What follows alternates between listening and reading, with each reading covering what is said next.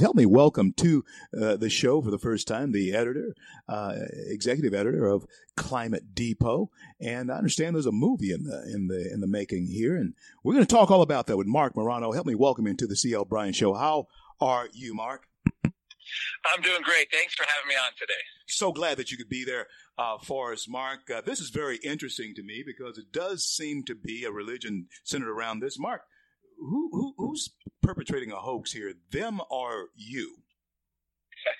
Well, it's not so much that they're perpetrating a hoax. They've told us exactly what they're up to. The UN has said this is not about climate, that, you know, saving the planet is actually about wealth redistribution uh, and centralized transformation. That's the word of the UN climate chief. The Green New Deal architects tell us point blank. It's not a climate thing. It's a change the whole economy thing. So the hoax that's being perpetrated is that the promoters of this know full well that this has nothing to do with climate change. This is about politics and using a climate scare to achieve political ends that otherwise wouldn't be possible. In other words, we would actually, instead of evaluating the Green New Deal on its merits, they're trying to scare us that we have a climate emergency. We must act now. There's no time for debate. That is the hoax. When we talk about the Green New Deal and its origins, uh, uh, Marc Morano is my my my guest. Let's let me ask you this: Where did that come from? I mean, surely that's not out of the brain of Ocasio Cortez. I mean, come on, uh, that that had to have come from somewhere. Who's concocting this? Good question. If you go back uh, well, they say it's modeled after Roosevelt's New Deal, but if you go back, actually, this comes as a brainchild, if you will, of the United Nations. Maurice Strong, in 1992 Earth Summit from Rio, if you look, and actually, I'm writing a book on this, on the Green New Deal, the wording of the Sustainable Development Agenda 21, the UN 1992 Sustainable Development Treaty is word for word almost identical to the Green New Deal, talking about equity and social justice and, uh, you know, all this economic stuff and transformation of society. So this is really just a United Nations borrowed thing that's been batted around. It was batted around in the early 2000s. Other UN reports have done it. Other uh, environmental activists have been involved. Um, and finally, Obama did sort of his own version of it through executive orders and funding, but it really came to fruition when uh, Ocasio Cortez sort of put it all together, and then put a, they put a, a name to the plan, the Green New Deal, and uh, Ocasio Cortez's face. So that's the history. But if you go back, uh, it's really a United Nations Sustainable Development Plan. Which, if you don't understand what sustainable development is, it's basically saying that we need to have our lives centrally planned by experts. It's a technocracy where uh, in, experts are going to decide every aspect of our lives, and that's what the Green New Deal is, and that's what the UN has been promoting. And what I mean, what I mean is your diet, your home thermostat, all your appliances, your transportation, your agriculture, your your uh, travel budgets, your your energy supplies, uh, down to you know guaranteed incomes and the like. I mean, it's a complete socialist, progressive transformation of the society using climate as a scare. But oddly, we do this movie, all the all the solutions to, to climate are the same solutions they've had for the last 50 years for every other environmental scare, which is central planning, wealth redistribution, sovereignty invading uh, treaties. Let me ask you this as well. Marc Morano is my, my special guest, climatedepot.com. You want to check that out. And we're going to talk about uh, a movie that's coming forth uh, with him. When we look at uh, how gullible Americans seemingly have become, sheepish even, especially in the face of this coronavirus thing, is it a fertile ground for this type of technocracy, as you uh, described? Has has that been being prepared since the times that you spoke of, uh, since Franklin Roosevelt? the COVID viral fears that we're going under with the lockdown, the phased reopenings, the mask mandates. This is the greatest threat to liberty we've ever faced, exceeding even the climate solutions. And actually, Climate Hustle 2, which comes out two days at 8 p.m., climatehustle2.com, opens about this technocracy. We open up immediately in the film and show how climate activists from the United Nations, from John Kerry to to uh, Greta Thunberg Al Gore, are all jealous and praising the COVID lockdowns and are licking their chops and I have all the quotes of how they want to impose the climate lockdown. So, in other words, I say in the film in the opening, if you love the the COVID lockdowns, you're going to love the climate lockdowns because the solution to COVID shut down society. Turn everything over to a small group of experts. Look what's happening in uh, Australia right now, in New Zealand. Parliament in Victoria, Australia has been suspended. It's now the public health officials ruling without any input of democracy, and they're running a full police state. You're allowed out of your house for one hour a day to go to the store.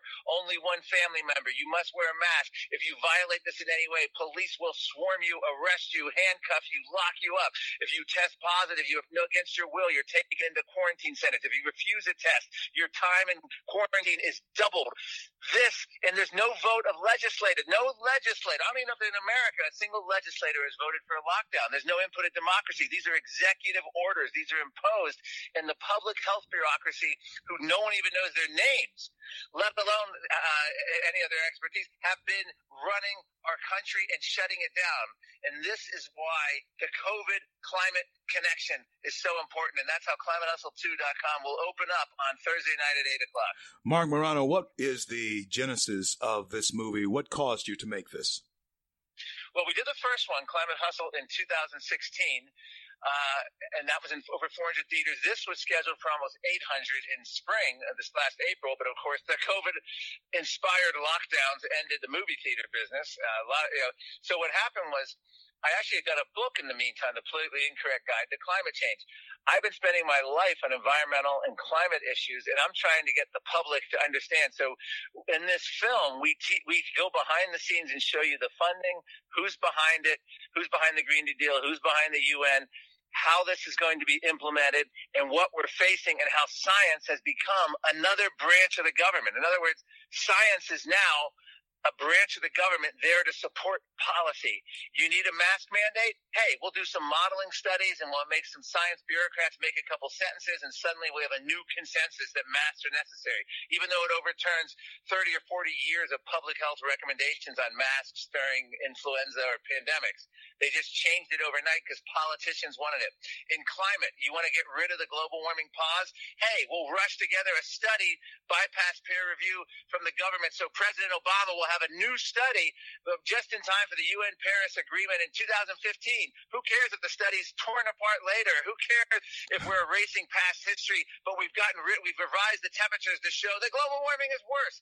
This is the new science that we're dealing with, and the movie exposes that. Wow. Folks, that sounds to me like an absolute must see. Where will we be able to see the film? How do people get in touch with you, Marc?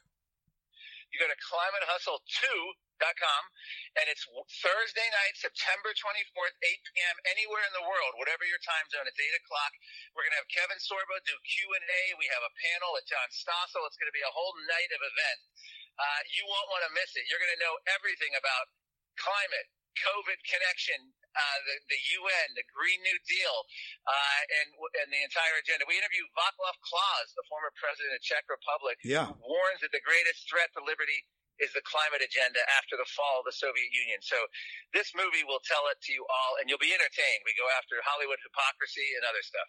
I'll be certain to have my eyeballs on it, man, and tell everybody that I know uh, around the globe about it. I certainly do wish you well. Last question for you. A person who is doing the type of work that you're doing, uh, I, I, want to ask them this question. I've asked everyone uh, who's been on this show from uh, Sean Hannity to Judge Jeanine To uh, my last guest before you, uh, women who are impacting America. It's important for me to, to, to, to, hear this, and I think it's important for the audience to hear it. When we uh, when you um, finish doing uh, what you're doing, you hang up your spurs and you're, you're sitting on the porch, we're rocking in your chair with whoever the significant other, who that might be, and you're looking off into the sunset. Marc Morano, tell us um, legacy.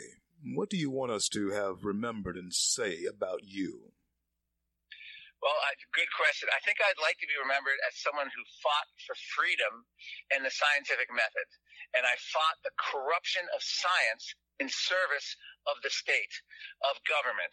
And I think that is, if nothing else is my legacy, that's it, because that's what I do every day. Try to expose what's going on, how science has been politicized, and science is another branch of the government. Absolutely. And I certainly do appreciate you being on with us here today. Michelle, let's have him back. I want to talk to you again after the movie is out and, and I want to see the reactions and the responses to it. And Marc, uh, with you, this is, this is a topic that is really, really, uh, at the top of my list. I, it just boils my, my, my blood, uh, some of the things that comes out and then the attacks on people like you who simply want to cause us to think logically and with common sense. So fight the good fight. I know that you will because you are. And uh, we'll talk to you real soon. Thank you again for being on.